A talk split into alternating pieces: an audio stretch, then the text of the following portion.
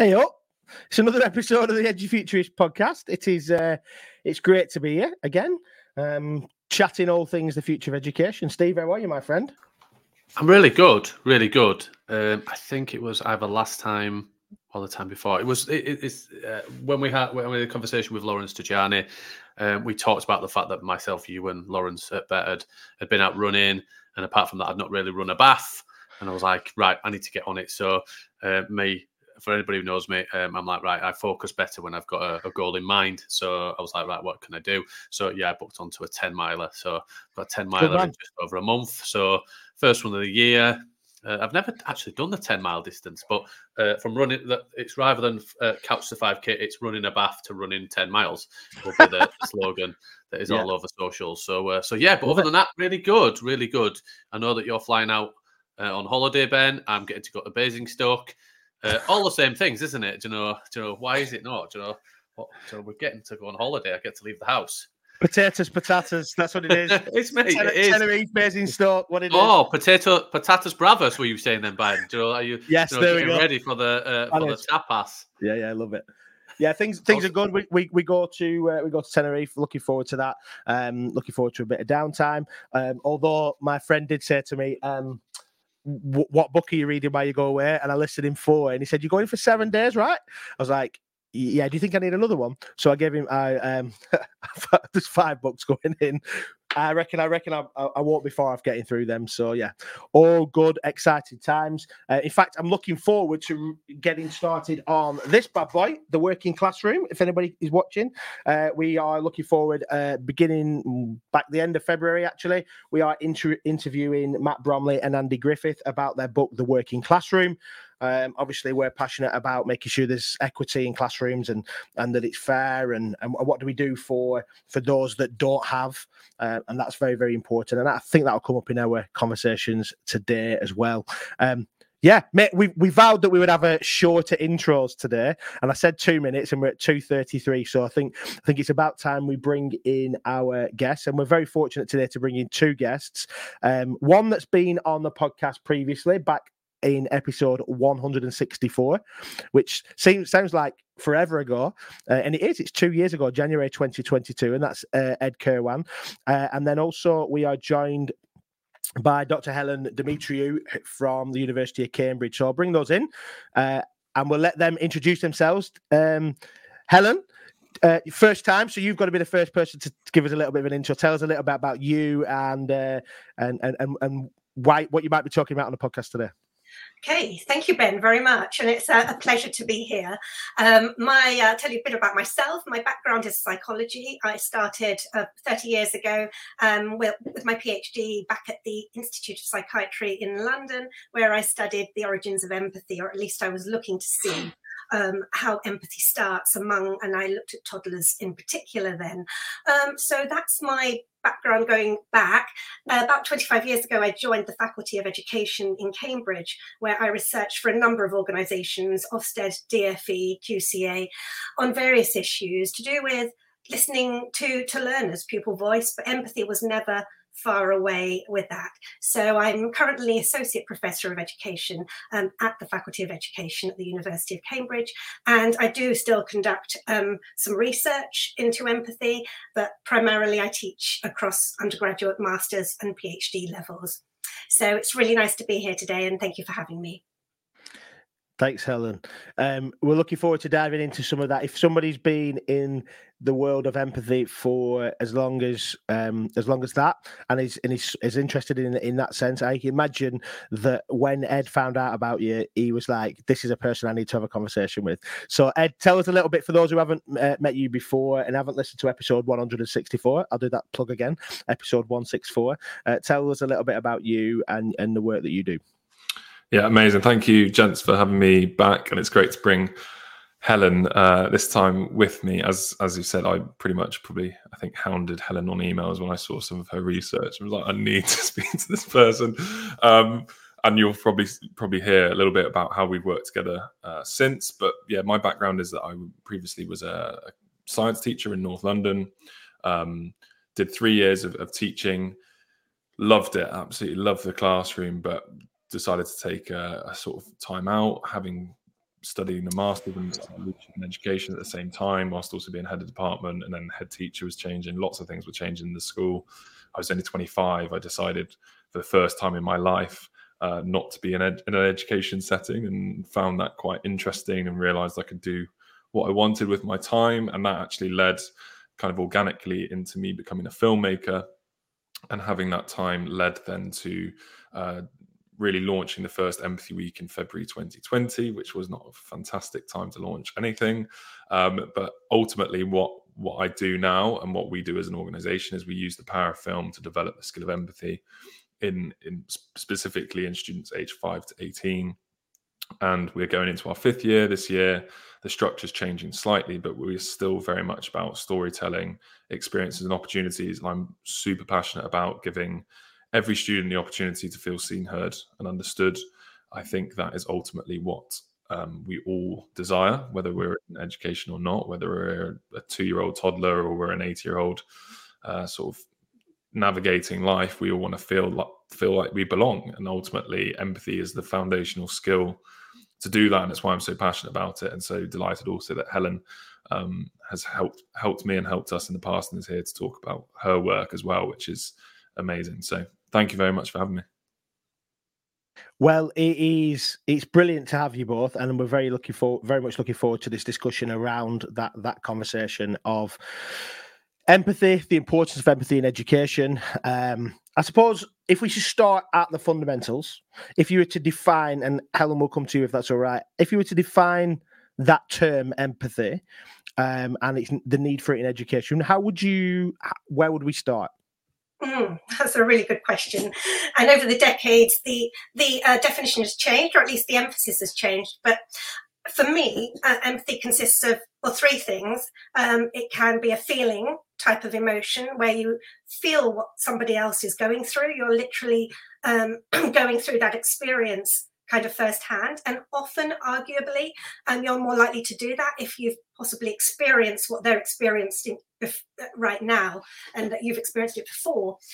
Uh, but it's still possible to have that feeling type of empathy for someone if you're that personality type and prone to that.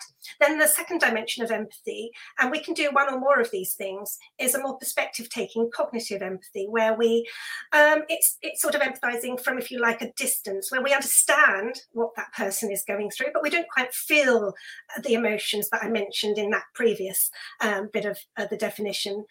And then a third very important component of empathy, it's not just the thinking and or the feeling. Um, it's very much a some people call it a superpower because um, you can be compassionate and you can actually do something about what that person is going through. So it's all very well thinking and feeling, and of course it's a start and it's important, but it's actually that proactive um, action that then happens as a consequence of the thinking and the feeling. And where education is concerned, um, I, I, like what Ed said about the importance of being seen and heard, and and we all need that. It's important for for us as people, for self esteem, for confidence, um, but it's also important that we know much more than what happens within the remit of the classroom that we as learners don't just finish uh, with of course it's important to have academic credentials and move on successfully but it's just as important to be a holistic learner and mm. understand the social and the emotional side of, of life and, and to leave education with, with that in tow. So immersive experiences like the ones that Ed with Empathy Week um, offers and other experiences that I've known have, have been incredibly powerful to propel students and learners into that, that domain for after school life.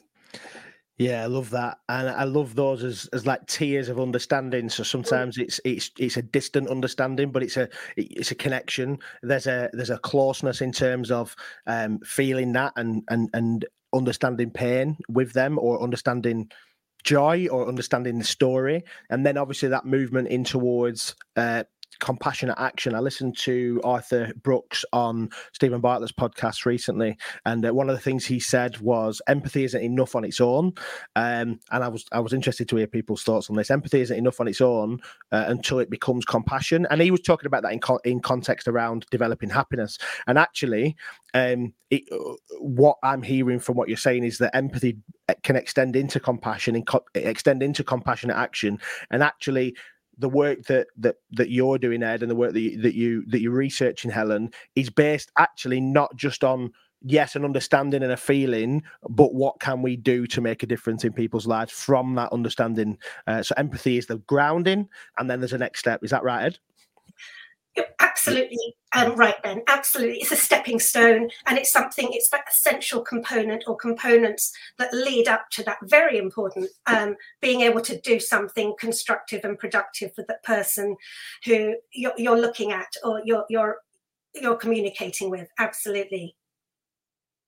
And if I just add on to that, I think what you've said is absolutely right. And but but what we always try and push is that empathy is not something to be felt or, or, experienced or practiced for someone that is worse off than you. And I think this is often the, the, mistake that people make, and also the mistake people make with compassion is that oh, you have to have compassion for people that are worse off than you. You you can connect with someone. I, I always put it like this: Imagine a child who has worked all year round or worked for months to get their 10 meter swimming badge, for example, and then they get it and they're ecstatic and they're really happy, and then you go, "Oh, well done. Okay, next twenty meters," and you give them absolutely no sort of you know love towards the work they've done no understanding. I mean that's quite a simple one but that child won't feel they're seen heard understood. They won't necessarily feel like someone's understood the work that they've gone through. They don't feel valued. And that's a really positive you know experience getting an achievement. But actually if we're not there to like connect with that person and understand what they've been through to get to there that is also a lack of empathy or a lack of compassion. So compassion can be for people in positive situations as well. And i think that's something that we really need to start building into society is connecting and celebrating the positives with also people that might be worse off than you as well. And and empathy is that foundational skill but sometimes also empathy is a choice. And sometimes you, you don't need to be doing actions all the time other way because that can lead to burnout. It is about recognizing when and where you can um, help.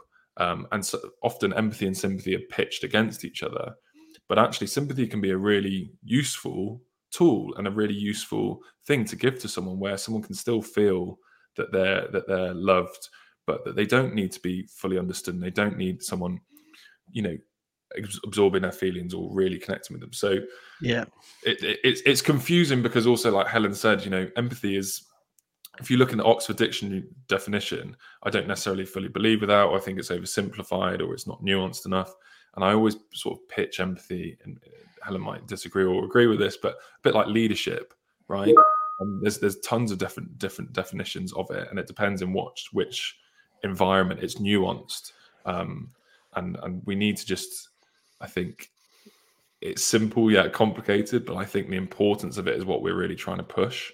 That actually, if you can understand another person, and and as Helen said, with the cognitive side of it, can be quite difficult because you might not have experienced what that person's done. But if you can move, if we can move people to be upskilled in that way, that you can actually connect with someone who is quite different than you, the power of that for society is going to be huge because it removes your own experiences and then you listen to someone else's and you really take that on board that is going to build connection relationships and i think looking at the state of the world at the moment one thing we need to do is be bridging experiences and making connections even with people that we disagree with so that we can build a, a better society and I like what you said, Ed, about it, it's not an all or nothing thing, and it's building those connections, the upskilled word you mentioned, and it's not an all or nothing thing. We can we can go a certain way to trying to understand um, other people and and that's better than nothing. And of course to be able to connect with people's positive as well as of course negative experiences it's all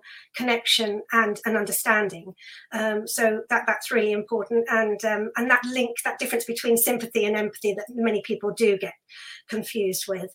Um, and I, yeah, I like what you yes it's not it's it's on a spectrum. It's not one thing is good and one thing is not.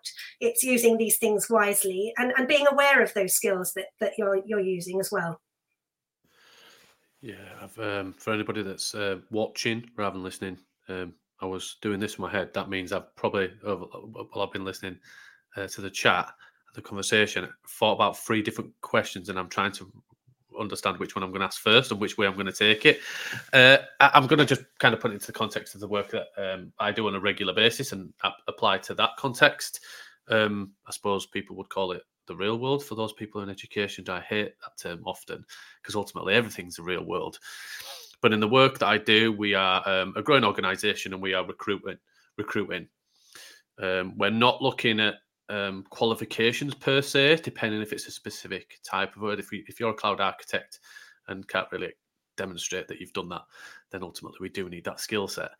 But generally, one of the things that I really, really want to pull out of people when we're having conversations, initial conversations with young people and across ages, uh, when they come into a workplace like ours that is in the cloud and we don't have an office, is that understanding of working as a team that ability to positive conflict and give radical candor, but also to have an understanding of other and, and emphasize with other people's perspectives, even if you don't always agree. And I think that's a challenge right now because it's a case of, oh, if I don't agree with that person, I'm not sure I like them. That's that's not what we're saying. What we're saying is it's okay to have those conversations and, and have an understanding of somebody's opinion. That doesn't mean you always have to agree with somebody's opinion. And and one challenge, especially in the in the younger generation. I sound really, really old. I've just tipped above 40, everybody.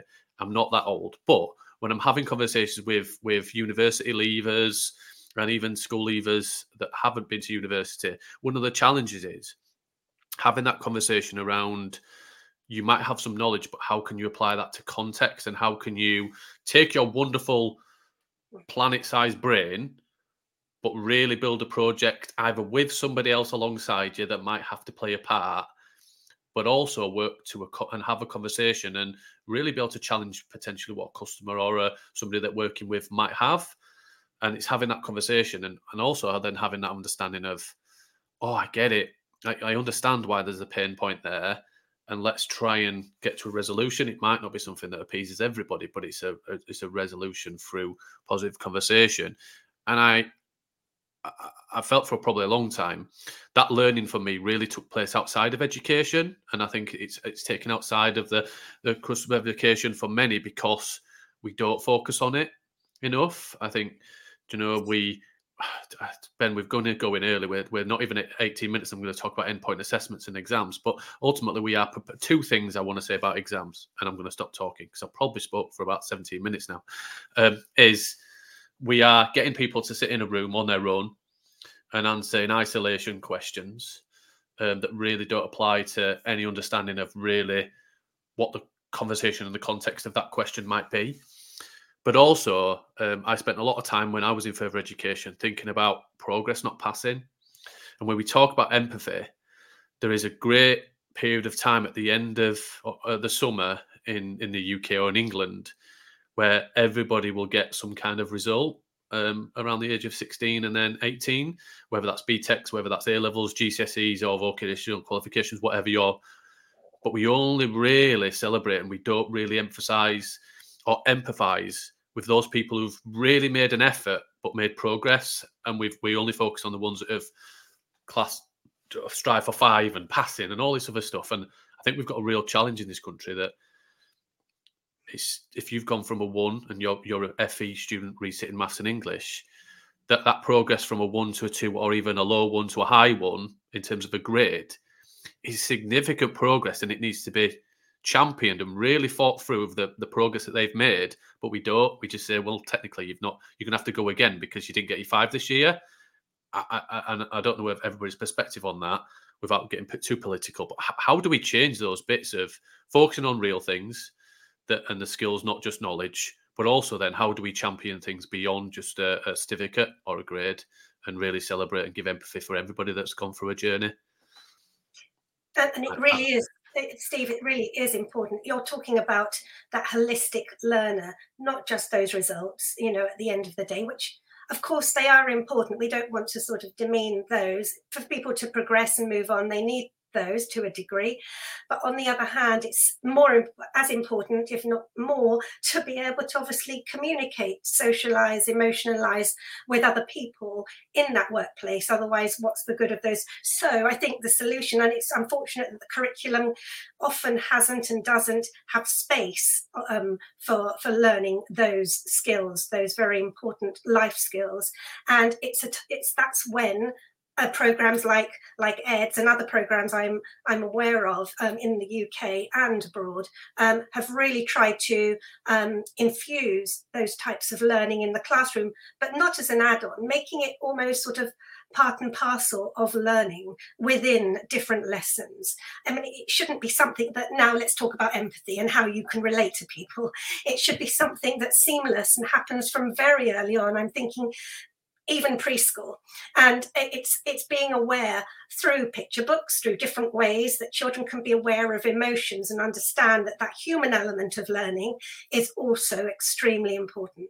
And and it's having that in place and then living it like it's second nature because it's not an extra surprise when it comes to suddenly the workplace and i need to interact. But oh i've only got my wonderful qualifications in tow how do i now use them you know productively. So um, it, it's that and something like empathy week that ed um, champions and does so well is, is a great thing to introduce to schools so that um, people can learn that those those skill those very important skills. Yeah for sure and we'll we'll jump into empathy week um, real soon. I promise. We'll talk about what you've been doing this this time and how it's developing. I just want to just circle back on something that Steve was obviously talking there about recruitment and looking at things beyond a set of grades. He was talking about how exams or endpoint assessments, not the exams, it's the endpoint high stakes terminal assessments can office, sometimes be um, the tail that wags the dog, so to speak. And we've said about this before about holistic development we've talked about this uh, a lot of times so it's really nice to resonate those things with um, somebody who actually knows what they're talking about. Um, uh, what, what, but my my question then is obviously you talked about how empathy develops and you'd researched in how that develops as uh, young people um, even preschool. Um, one of the things that was that I'm trying to trying to figure out in my mind is is it possible to feel, understand, or act upon um, our connection with somebody else if um, we haven't experienced something that they're going through? So the reason why I say that is it is that, and you're probably expecting this conversation. So um, I, I think about I had a a friend who had four bereavements in 12 months um, close people to him, and um, he uh, obviously you wanted to be his friend, you wanted to be there, and and obviously uh, help help help him through that space and whatever else. Um, and uh, I I remember saying things like, um, I, am I'm with you.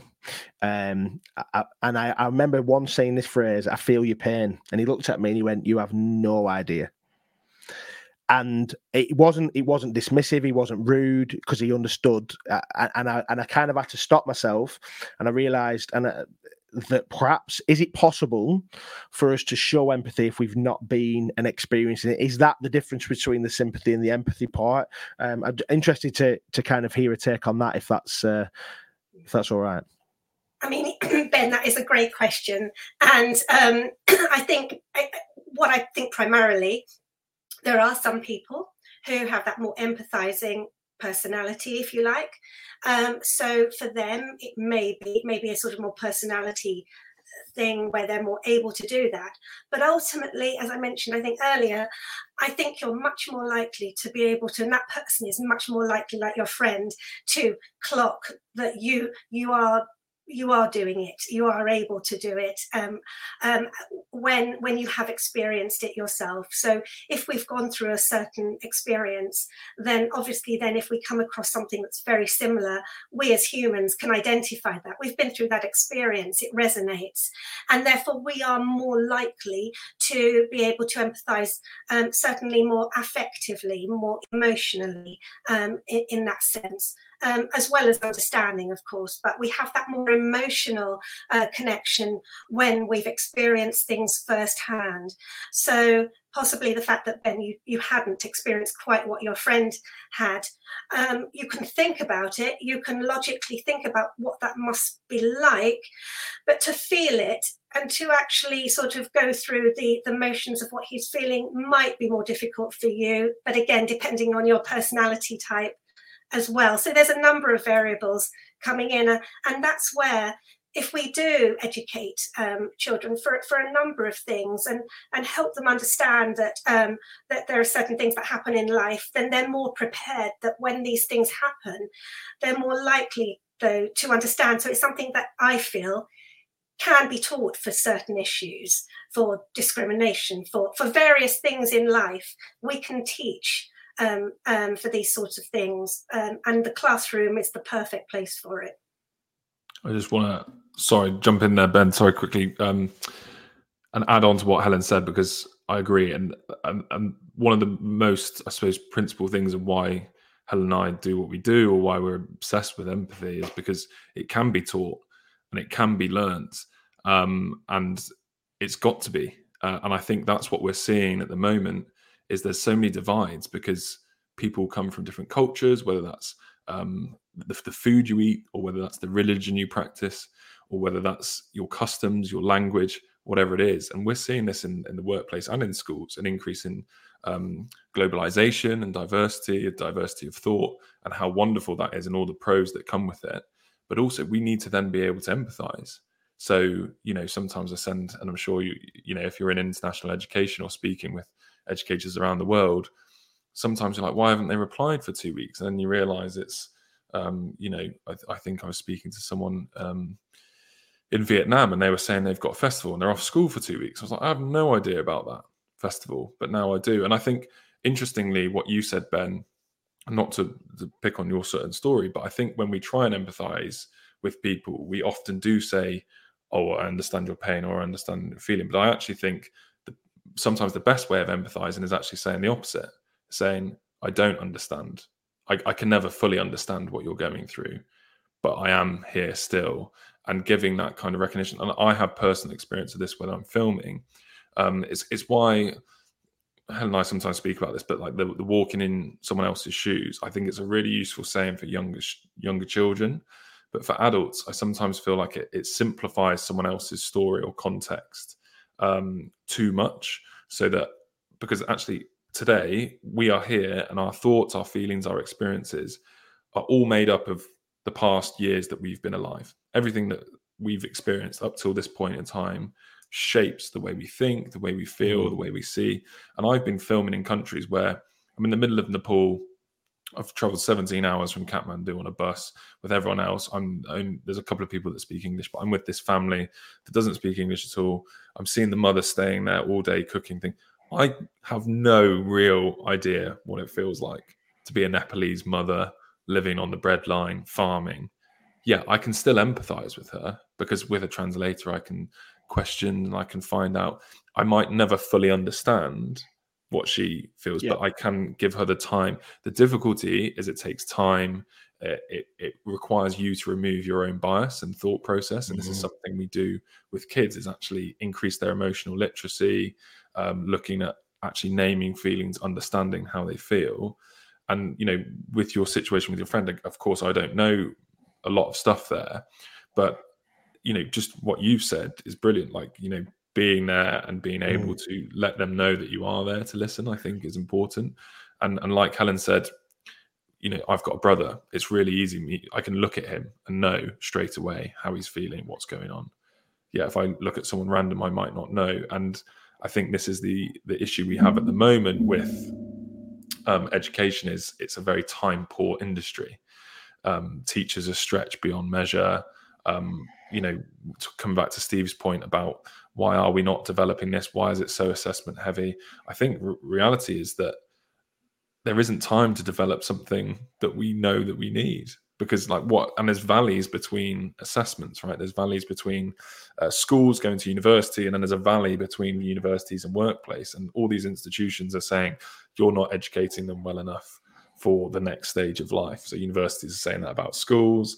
Secondary schools sometimes complain about primary schools, and it, it and then workplaces are saying universities aren't preparing them for the real world. And I think we just have this time poor society at the moment, and, and empathy is one of those things that that does sometimes, especially the more distant you are maybe from someone's life, the more time you have to dedicate to listening, to also analyzing your own bias and thinking, hang on, I think this, um, but actually this is the person living that situation. I need to listen to them and whatever they think goes. And that yeah. sometimes is uncomfortable because you're like, well, if that if that was me, I'd be doing this. And that's the problem I have with the walking in someone else's shoes because if you put me in someone else's shoes, um, you know, it's like those people, those gurus on Instagram that like everyone's got the same 24 hours. like, what are you talking about? Like, what if you're a mother, a uh, single mother with three working three jobs and two kids, and you can't even have time to do anything? You know, what does that mean? Everyone's got the same 24 hours. It's just a complete lack of empathy. And interestingly, as well, I think even if people have gone through a similar experience, like yes. whether that's bereavement or whatever else, everybody's experience of that is different, right? So our own experience, like you like you're saying, we've all led up to this point, and so and we see that, don't we? We see that with something like grief, or we see that oh, even, even, even, with joy. We see people, some people are like absolutely over the moon when they pass the driving test, and other people are like, yeah, just the next step. It's like it's, it is what it is.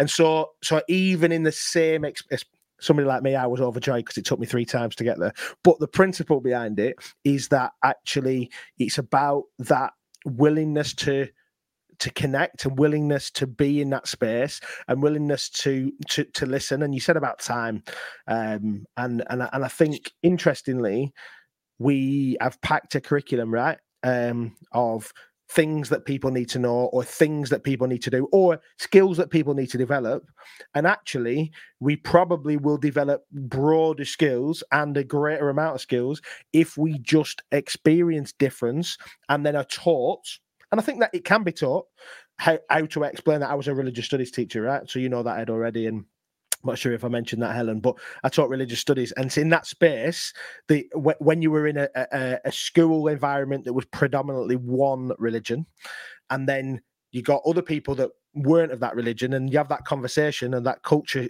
war or culture conversation, um, and it was a culture war at that point. I'm not going to lie helping people to understand that there is more that unites us than divides us. There is a way to see um, through somebody else's help to see things through other people's perspective and, and eyes. I love this, and I, and I, guess that really takes us into um, some of the work that you're doing there, Ed, in terms of the work of Empathy Week. Obviously, um, you, you talked to us on episode 164. That's the third time I've mentioned it about what Empathy Week is. But if you how how are we doing that? How are we helping people see through other people's eyes, and and and what's that work doing there? Yeah, amazing. And, and interestingly, this year we've changed the structure slightly. You know, always iterating. Some people would say failing in previous years. I would say iterating and changing, um, and adapting, and um, you know, for various sort of business model reasons and marketing. We we were Empathy Week, but we launched a program that actually took five, sometimes six weeks for schools to do, and then they were doing empathy action projects, and it was confusing. So we've s- simplified Empathy Week itself, but still with the same premise of film and storytelling, and really in the most simplest way. I always say to educators and teachers, increase the amount and the diversity of experiences that your students have and over time, and you don't have to keep shouting. I think Helen said it earlier. You don't have to keep shouting. This is empathy. This is empathy. Empathy. empathy. You don't even need to say it. If you are getting people to come into your school and talk, or they're watching different TED talks, for example, of different people from different backgrounds, over time, and they're exposed to different thoughts and opinions, you will naturally build. We, you know, you call it empathy muscles, flexing your empathy muscles. They'll strengthen a bit like a gym. Over over time, you will have met people. And, and the real premise from Empathy Week from day one, it still is, is that if you take a child from five to the age of 18, and every year they have a chance to hear different people's stories, engage with them, speak about them in the sense of like how their re- life relates to the life that they're listening to. Over time, you create this understanding of different cultures, beliefs, religions, you understand that your opinion is yours and that that has validity uh, is valid, but that someone else's may differ to you. And what we're doing with Empathy Week this year is actually Previously, we we charged private schools to get access to the program. This year, it's much more a festival. So it's there's events. We've got some in-person events for the first time, which is really exciting. So we've got um, a school, ACS Cobham. Um, we've got 400 kids. Uh, ages 8 to 12 that are going to start the week off. We've got a big show. We're going to have um, emotional intelligence. We're going to have authors, book reading. It's going to be amazing. Film. And then we've got a, a, CPD event. If there's any teachers and educators listening that are based in London, Canva are hosting us, and we're going to have a hundred uh, teacher CPD event all about empathy, talking about that. And then on the Friday, we've also um, partnered with Snapchat, and we're going to have 60 sixth form students from seven different schools come in, and they're going to have a careers day. They're going to actually have a business challenge. They're going to have to use empathy as a skill in a real world setting and and giving these experiences we have online cpd that's free one about self-harm one about positive relationships these are usually charged by these organizations but we've got them for free so teachers anywhere in the world can access this online assemblies and we've got film-based resources. And i think sometimes people think oh it's free it can't be that good or whatever. Like i just we're really on a mission to be like this is a free offering because i think it's the right thing to do and it's the thing that we need to happen in the world.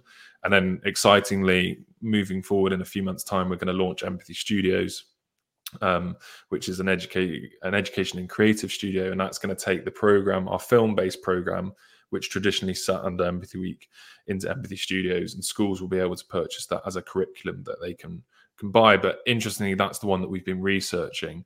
And what that involves is that we have this framework of empathy for self, empathy for others, and empathy in action. And it kind of links really nicely what we've been speaking about. And a lot of empathy, being able to empathize properly with other people, actually starts with yourself. So for me, when I speak to organizations and corporates or do CPD training with teachers, I do stand up there and I say, look, all my films have bias. I try and reduce the bias as much as possible. I do that by anyone that I film. They okay anything before it goes out publicly. They agree with the way that it's been told, etc. But the way that I stitch things together and edit it, of course, it has bias. Um, everything has bias that you're, you're involved in, and acknowledging that, and then standing up there and saying, "Look, I am a white male, born in the UK, straight from a you know a middle class family, have had a lot of privilege in my life, acknowledging that doesn't then dismiss me from in being involved in a conversation about racism or Black Lives Matter or the LGBT community or whatever it is. It just means I have to be aware that my experiences don't match those of the people in those communities, and maybe I should give the mic more to those people and listen. And and I think it's just it all comes down to a lot of self awareness. And what we're trying to do with students is we build that in over time. So from the ages of five to 18, we differentiate films, we differentiate the lessons. So actually, the five to seven year olds, key stage one, they are talking really about empathy with the person next to them, with their family, and with their classroom, because that is their world. A five year old, I've got a four year old niece who's at school and she comes and tells me everything. Now she knows everything, right? Um, but her world is just her family and her class and her like four or five best friends. And then as you get older, when you you go to then like a school level then a community a, town level then you go to a country level and then by the time i'm speaking to 17 18 year olds hopefully you are speaking about israel and gaza. You are speaking about sudan and everything that's going on there. You are speaking about refugees. You are speaking about policy and all of these things and building that skill of empathy. But I, I always think about empathy week as like a trojan horse also for well-being. Like you don't have to necessarily state all of these things but by giving, I mean, this year we've also got a series of on demand speakers that range from freelance graphic designers to, um, in fact, we've got Charlotte Bellis, who was a, uh, an Al Jazeera reporter. She's a she's a New Zealand lady who um, was in the middle of Kabul when Afghanistan fell to the Taliban, and she stayed there for four to six weeks afterwards. There's an amazing photo of her sat in the front of a Taliban conference in Kabul. And if there's one thing the Taliban hate, it's journalists, white journalists, and female journalists. and she stayed there. I, I still can't believe it. And she's talking then about um, empathizing with the Taliban, which to, when you hear that, empathize with the Taliban, that phrase is just so. Oh, my English is gone. Is it an oxymoron or whatever you think? You know, you just think, how can you possibly do that? And she talks about being in Qatar and she'd actually built relationships with people that have bounties of millions of US dollars on their head, but she had to empathize with them and she is i mean her story is one that she's talking about her journey that students can a- access and then the things that come from that one they they learn about empathizing with people you fundamentally disagree with but you also learn about a career. You you hear someone speak about how they got into that and all of a sudden these light bulbs are going off in children all across the world that go oh do you know what? I could do that. I could possibly do that. And that is the education that i don't think we necessarily have. And sorry i've i've gone on my little ramble now but I'm so no. passionate about giving these opportunities to kids, and and we're it's obviously working because schools are coming back year. We, we've got schools going into their fifth year working with us, and then they use this as a starting point to develop empathy in their own context, which is exactly what we want. It's I, I think I think there's so much in that, so much in that. I think it's seeing yourself in others for our young our young people. Um, like I said, emphasizing from the other side um, right at the beginning, you mentioned Canva. You also mentioned uh, uh, empathy and its link to other skills. Helen, I'm going to come to you in regards to uh, some research that you did uh, three years ago, I think. And it's the link between some empathy and some other skills, and how potentially empathy week and and a, and a different based curriculum or looking at things differently can actually not just stimulate an understanding and growth of empathy in our young people, but also the link with that in creativity and other skills. So could you could you talk on? I know it was a long time ago. It would be. I can't remember what I did yesterday, but three years ago you talked about teaching pupils empathy and measuring its improvement um, in creativity. Could you hmm. talk on that and, and that research, I guess, and what that came from? of course, Steve. Thank you. And I just I just want to say what an amazing um, well, plethora of things that Ed has to offer and the resources and the stories you've been telling, Ed. That is so powerful. And I think, can I just say on, on that note as well, self-awareness, that thing you said, it's it's great that we have other awareness of other people, of course, and we understand their experiences and situations. But what that does is it, it's a two-way thing all the time. It feeds back to our self-awareness and vice versa again. So it, it's this skill of empathy does more than it says on the tin, if you like. Um, it's really, it's really powerful, and it does that. And this is what Ed brings out. And I just also want to say that as we grow, and this is this is where it should be a no-brainer for schools, um, we become cognitively, so-called as psychologists, cognitively lazy or cognitively busy, and so we don't take time to do these things. And it's stopping and taking stock. And this is where, and, and what science, what research has shown is that we're born with a little bit of it. It's been shown genetically, but I, in my with my observation, my observational research with toddlers, it's been shown that there's a little bit there, but there's also been seen to, it's also been shown to go. So by adulthood, we can lose it. If you don't lose it, you can you lose you literally. If you don't use it, you lose it. And it's that muscle that um, that Ed um, was talking about, but it's our neurons being the muscles that connect or don't connect accordingly if we don't if we use it or not. So it's really that that research is out there and has been shown and shouldn't need any more evidence to schools to, to prove that it's something that's necessary. But sorry just i divert a bit but steve yes in terms of the research we conducted um, at the, the faculty um, of education it was regarding it was the design and technology classroom. We researched with year seven and nine um, year pupils and it was to do with um, seeing whether empathy, an empathy intervention called Designing Our Tomorrow. So we did this um, in, in league with the engineering department, who designed these wonderful props for us, um, which taught pupils what it was like to design for somebody who had a need. So if you need to design for the end user in the design and technology classroom, then what are the types of things that they really require if, for example, they're aging, if, for example, they have some type of disability. And it's getting into that mindset of the person you're designing for. So this was the ethos of the research. And what we wanted to um, ask these um, pupils to do was to design for young people who suffered from asthma, so under six year olds who struggle to take their inhalers when they have an asthma attack. What is the sort of thing that would enable them to be able to take this um, uh, this this relief and, and be okay? And taking into account stakeholders like parents, um, teachers, nurses, the child, of course, themselves. So, by using an empathy intervention called Designing Our Tomorrow, uh, we, if you like, educated um, these uh, pupils about empathy and what it was all about in order for them to then come up with a design to be able to resolve this problem for very young children.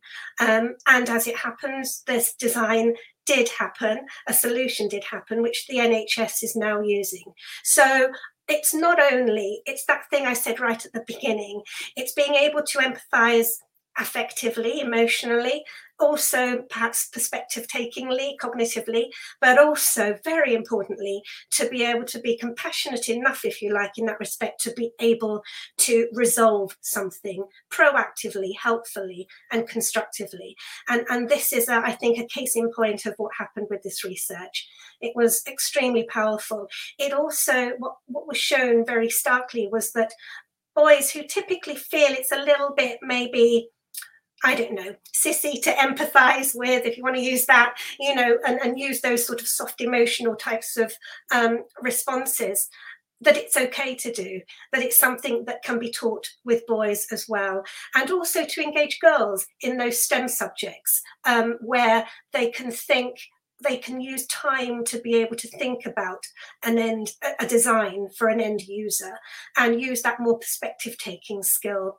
And hopefully then um, also including more girls in these in the stem subjects. So it really did tick sort of so many boxes for us and alerted us to the to the power of this research and to the power of empathy interventions. You know um i was um I'm, I'm super like I, I love that. I'm, you can see the three of us are smiling at everything, like all those things, the outputs that it came to in terms of creation, in creation, uh, in terms of young people and uh, uh, girls and STEM and all the, like you said, all the boxes it ticks, but not for t- box ticking. like, but it did that by, by as it wasn't for box ticking. It just proved actually what we were trying to trying to achieve. And interestingly, as a, like I've mentioned tw- three times now, um, uh, was a RE philosophy teacher, that phrase around like Plato talked about um, uh, necessity being the mother of invention, mm-hmm. and actually, you, you the phrase you, that you talked about actually empathy is the is the mother of invention, and and and I really like that as a as a as, as a thought process. And it ties into some of the conversations that we have around business and around education and around um, I suppose any kind of service industry, which is that the user has to be at the center of everything that we do. So we're not thinking about um, uh, like we like this product, and we say this in technology, ed tech areas a lot, don't we, Steve? That there's a lot of solutions that are looking for problems. Um, and like we've got a really nice shiny toy or a new, really nice piece of software, a really nice whatever else, but we've not really thought about the effect that that has on a young person or a user, uh, whoever that user is. And so to be able to then say that empathy and an awareness of other people and awareness of users is then the necessity of invention, it just it just seems to flow that it'd be perfect when it comes to uh, business innovation and the, and, and all the things that go with that, right? Absolutely, Ben. I think we often work backwards in strange ways when there's a fundamental thing called empathy, which is a great starting point. And if we can inculcate it, it's not very nice, but what I mean is make it available, make it happen from very early years within education in a way that, like I said earlier, is seamless and that is something, then everything will fall into place in that respect. It will just seem much more natural. And we talked about this. I think um, Ed mentioned it actually. We all know that this is where we want to, where we should be taking education and what needs to be involved in education rather than what the focus is now. And Helen, you did the research, and I'm sure you've not just done that little bit of research. I'm sure there's been absolutely loads um, that you probably spend daily, minutely. Is that even a word? But anyway, uh, spend a lot of time doing. And Ed, you spend an awful amount of time with Empathy Week and obviously you know the, the, the stuff that you're doing we all know it but how do we now do it is the question. Is it a systemic change? How do we change this when te- when there, when we are so time poor and teachers are working probably longer hours than ever and students maybe are coming uh, for it, what a reason with with maybe less of an understanding of outside context and loads of different challenges. How do we change it? Is it down to the teachers? Do we then say, right, we hmm. need to give them more time? What do we do to make sure we know this research, we know the impact it will have, we know it's needed? What do we do? Let's do it. it's a million dollar question, up, isn't it?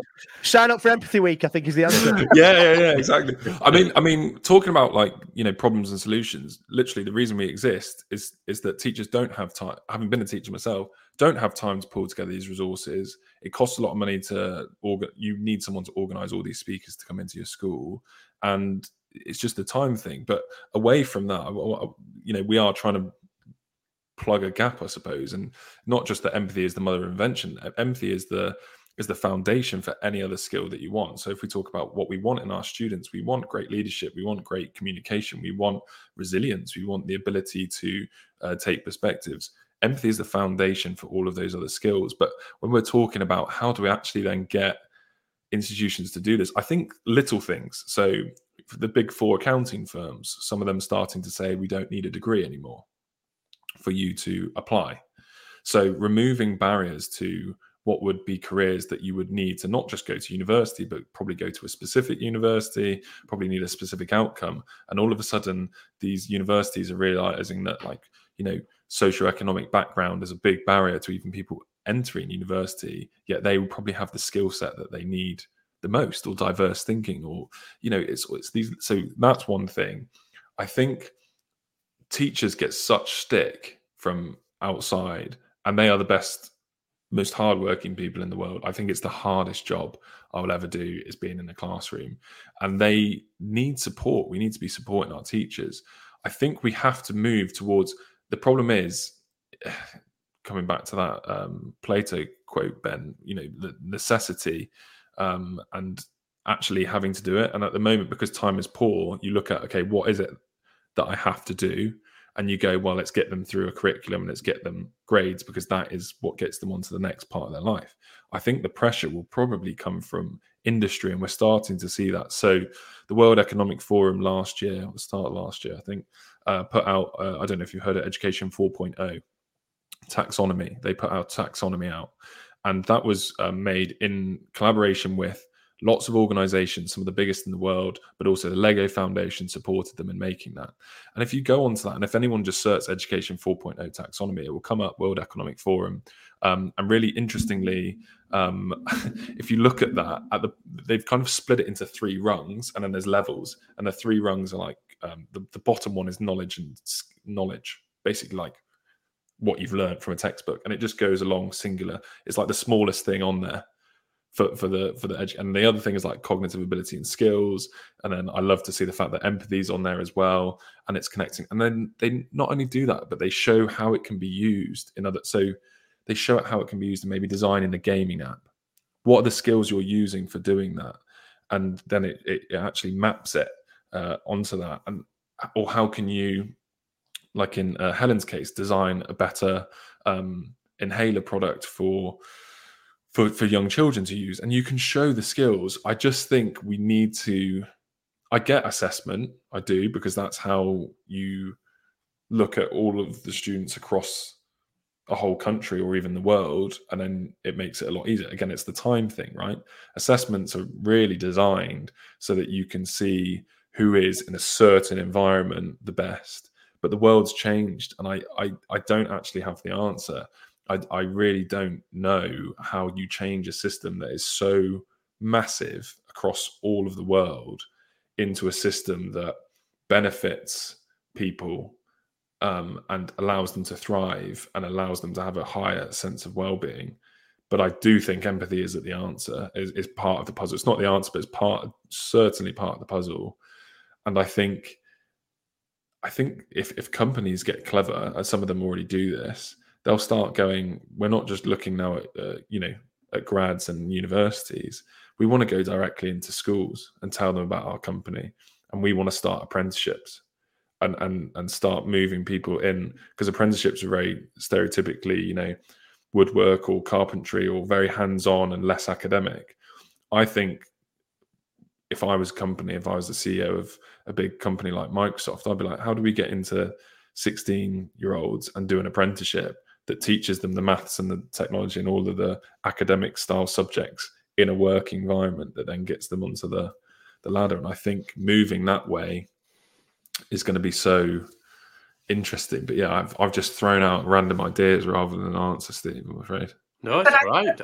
Sorry, yeah, I think, sorry, I, I, just just was going to say, added to that, uh, if we sort of rewind and go back to the school days, I mean, it's just it's that awareness that I think teachers, educations, educators, um, politicians should know about to be able to make space in the curriculum, or at least to make it to make it happen from those early years so that it's something that's much more part and parcel. We have enough evidence now from observations, from neuroscience, from research across the board to know that this is a valuable skill, that this is a skill that disappears if we don't use it because we become cognitively lazy and biased and etc typically um, developmentally um, and so therefore what's not like but we need i suppose possibly more evidence and and then therefore to convince those politicians, educators, so that it can become part and parcel of policy and that it should be much more of a feature in schools. Although, as I said, not an add or not a sort of obvious thing,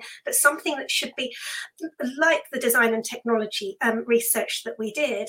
It's it's combining a, a skill of um, empathy within design and technology. And hopefully, as a consequence, of course, then getting our best engineers and designers for the future. So it's that seamlessly making it part and parcel of the curriculum in every subject, across every subject, where that holistic learning can happen, as well as, of course, um, enhancing academic learning. Love it. Love it. And I think that really. Um like the thread, that thread of empathy throughout everything. You can do empathy in maths, you can do empathy in French, you can do empathy in history. It's not just about um, we write we, we read English novels by people that are different from us, or we, we learn about religions that are different to us in RE. I, I agree with you. I love that. So we, we one of the things that we um, always do uh, uh, towards the end of a podcast is we do a quick fire skills, uh, quick, not quick fire skills. It's not a test. and then, you, oh my god, we're at the Edufuturist endpoint assessment. What have we done, Ben? What have we done? How so did we get to that point? I want you to remember how many times I mentioned the word that I was an RE, the term I was an RE. No, just joking. So we, we do quick fire questions and we don't tell people about them because we want kind of a, a quick fire response if that's all right. So we'll go. Um, I'll ask the first question, and then if we go to you first, Helen, and then you Ed straight after, and then uh, and Steve's got some questions after. Um, so the first one is this. I've kind of reckon we've got some. We know what some of the answers are going to be anyway. First one is the future exams. Do we think they're online, stay the same, or scrapped? Ed, oh, Helen, sorry. Uh, future future exams. Um, I, w- I want to say a combination potentially, um, possibly of online and and in person. I, would like to think they were scrapped and there'd be other assessment. You know, uh, there'll be a mixture of assessments because we all learn differently. Sorry, this is a long answer, but I think it'd be nice to know that we can cater for different learners and assess accordingly because different people produce. Um, you know, they perform very differently according to the assessment, and it doesn't mean they can perform any less just because it's a certain type of assessment. Sorry. I'm going to be really boring, boring, and agree with Helen, but add that I think, unfortunately, I think most is going to go online. They're going to add in loads of AI detectors. They're going to be able to do it from wherever you are. Um, record, I don't know, certain things about you because I think we're entering the world's getting busier and busier and more time important. So they'll look at how can we increase you know efficiency around it. I would like to see a, a mixture, or like you say, scrap some of them um, and move assessment into more personal. Imagine if you could take a child and they had a year to produce kind of a business, and it involved the math side, the financial side, and the literacy, and everything was embodied in that. But that would take a huge amount of time for someone to look through and assess them, and then how do you compare it and what is it? So I think, yeah, sorry, again, not short, but I think it's going to be online majority majority of it. But I'd like to see it being changed drastically. Okay, I think I know the answer to this one, but it could shock us. What do you think a key skill for students will be in 2040? Helen first. A key skill. um, I would hope more and more we're taking over. It's those social emotional skills um, that take more precedence, that are there, that are at the forefront, that are necessary, that in themselves can promote academic learning. It's been shown, and also well-being. By the way, we haven't sort of touched on that, but I think you know it's it's those key skills of connection that you know Ben was talking about so you know very well earlier, and that is so important. Connection, I would hope. That's hopeful. I'm I'm gonna just obviously say empathy. it's I, I just I think I always challenge people. I say name something to me you want improved in students or even yourself, and I'll show you how empathy sits at the foundation. So if that is well-being, what what what does well-being sit on? It sits on having good, healthy, positive relationships, people you trust, people you're connected with. The, the precursor to that is empathy and understanding before you build connection, before you build trust. So if you trace back, and I think a lot of mental health and everything that we're focused on is um, triaging at the moment and um, putting plasters on and trying to be reactive. I think empathy is the most proactive skill you can um, develop in students for academic success as well. You look at the business case in the world. Um, there's there's an organization called Catalyst which works with uh, females and women in America. If you have an empathetic leader, they have shown that innovation increases, retention increases. Uh, everything basically, if, if you have the skill of empathy, improves. And I do not see how now we can just be thinking about this or somehow some people still think of it as an add-on. If you want to build positive relationships in your classroom and get better academic results, if that is your thing and you're like, I just want to get academic results, you still need to be developing a skill of empathy. Obviously, we hope there'll be more, but I think in the world of digital, connection is going to be the most important. In the world of AI coming up, people i mean i also look at myself as a recruiter the people that are in my organization. I look can i connect with them? Are they able to connect with other people? Empathy is is got to be the number one skill for me and just to say what ed has said it's prevention is better than cure it's all that thing isn't it in the medical sphere but where mm-hmm. the, what you've just mentioned and to have it right at the beginning i think well obviously not curb all the world's, world's problems necessarily, but I think go a long way to helping people understand each other much more and and prevent necessary you know things happening that maybe could have been prevented. Love it, love it. Education in fifty years. What do you? What's your vision? Helen. Um, so in 50 years um, education, I would I would like to think that it's a bit more imaginative, that it's more creative, um, that um, people, it's, it's tailored much more to the difficult, but tailored much more to the individual. We all learn differently. And I'm hoping that all this research we do, which shows that creativity is important for learning and for, for, for actualizing individuals, for making them self aware, for getting to the top of that Maslow triangle, if in psychology that we know about, and building self esteem, then that's what education should do. It should be almost tailor made as, as much as possible so that that individual could be, can make, can, can bring themselves out of themselves and self actualize. Love it. Yeah. I'll add for me, I see it as if you think about it almost like a gym plan but specialized for yourself. Like it, it takes note of all your injuries. It takes note of like what your body type is, what you like, what you don't like, what you're training for, what you want to become. I see education 50 years is almost using AI in that way to like really analyze who and continually analyze because obviously kids change, but give young people a chance to explore things um, without the the pressure of assessment the whole time and actually explore and learn and make learning fun and teach the skill of learning because that's again something i think every employer looks for is is this person if they don't know what they can do or they don't know what to do are they able to go off and find out? Are they able to go and use it? We now have resources youtube you can find out anything at any time if you want to. And i think what we now we have the tools we have the knowledge we don't need an encyclopedia um, copy there to go and get. We have the internet, so we need now need to create a framework for young people to be able to do that, learn safely online, but do a mix of like everything that is tailored to them. And I, I hope that that's what education is like in 50 years' time. I think it could be even shorter than that. It would be incredible. And I think there are schools that are starting up that, uh, you know, have a fresh plate. They can take in a, a first cohort of year one or year seven, and they'll start doing this because they'll realize that actually this is what makes healthy, successful, engaged young people. And if you look at what parents are now looking for, it's not academic success as the number one priority.